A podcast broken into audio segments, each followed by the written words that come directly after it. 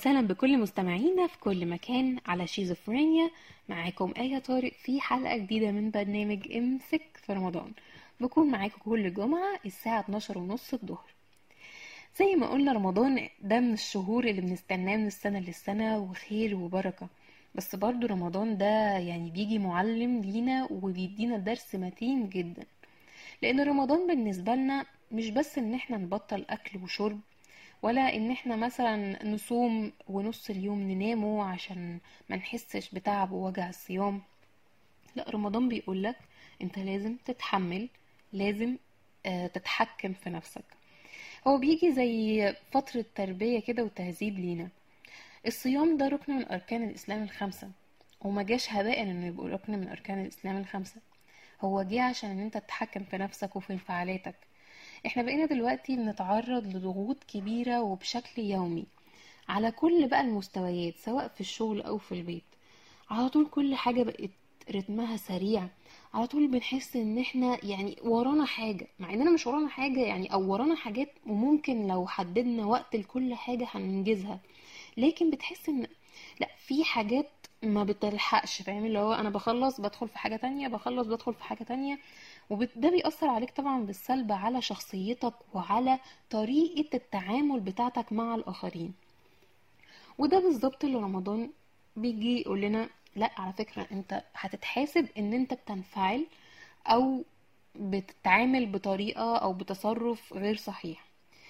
هقولك على حاجة بسيطة. إحنا مثلا لما بنكون في الشغل وبنكون خلاص مش طايقين نفسنا ومش قادرين واللي هو طول اليوم ضغط ضغط ضغط ولازم تنجز الحاجات.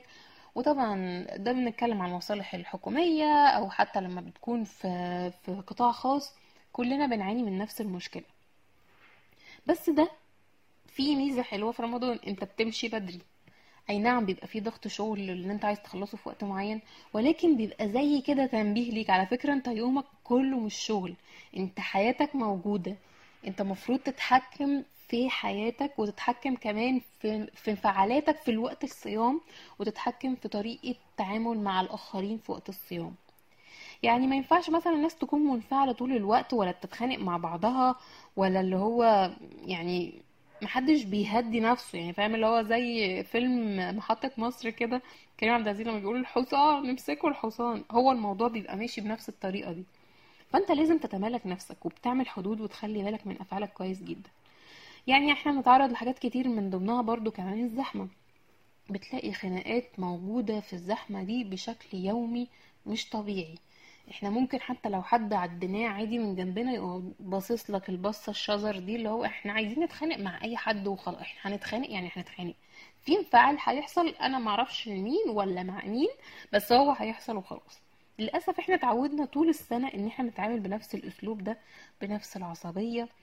فإحنا بقى لازم نهدى. فإيه اللي هيهدينا؟ إن إحنا نكون إيه صايمين. آه نبقى مركزين كده إن إحنا آه مش هنعمل الانفعالات اللي بنعملها طول اليوم. في ناس تبقى قادرة تعمل ده في ناس لأ. بس هو بيجي عشان بالتدريب تعرف ده. في الوقت اللي إحنا فيه بنشوف يعني إن رمضان بيجي يخلينا يفقد التركيز واللي يبقى مش قادر يجمع واللي كده. بتلاقي نفسك سبحان الله في الوقت ده بشكل يعني غير متوقع بتقدر تنجز في وقت قصير جدا بتقدر تخلص شغلك كله بيبقى عارف إن إحنا كلنا في رمضان خلاص ده وقت هنمشي فيه كلنا. فكله بيستوعب ده. في اللي بقى عايز ينجز قبل الفطار عايز يروح يلحق الفطار. فهو مش في دماغه أصلا إن هو يتخانق معاك. هو عايز يفطر هو عايز يحس بالكافيين مثلا عايز يعني يشرب مية جعان أي حاجة. هو مش مش متوقع إن هو قد إيه الموضوع مأثر معاه. بيحس إن هو إيه ده يا جماعة أنا أنا في حاجة غلط في حياتي أنا كده ماشي أنا ماشي كده مع نفسي وبتخانق مع الناس كلها أنا مش فاضلكوا دلوقتي.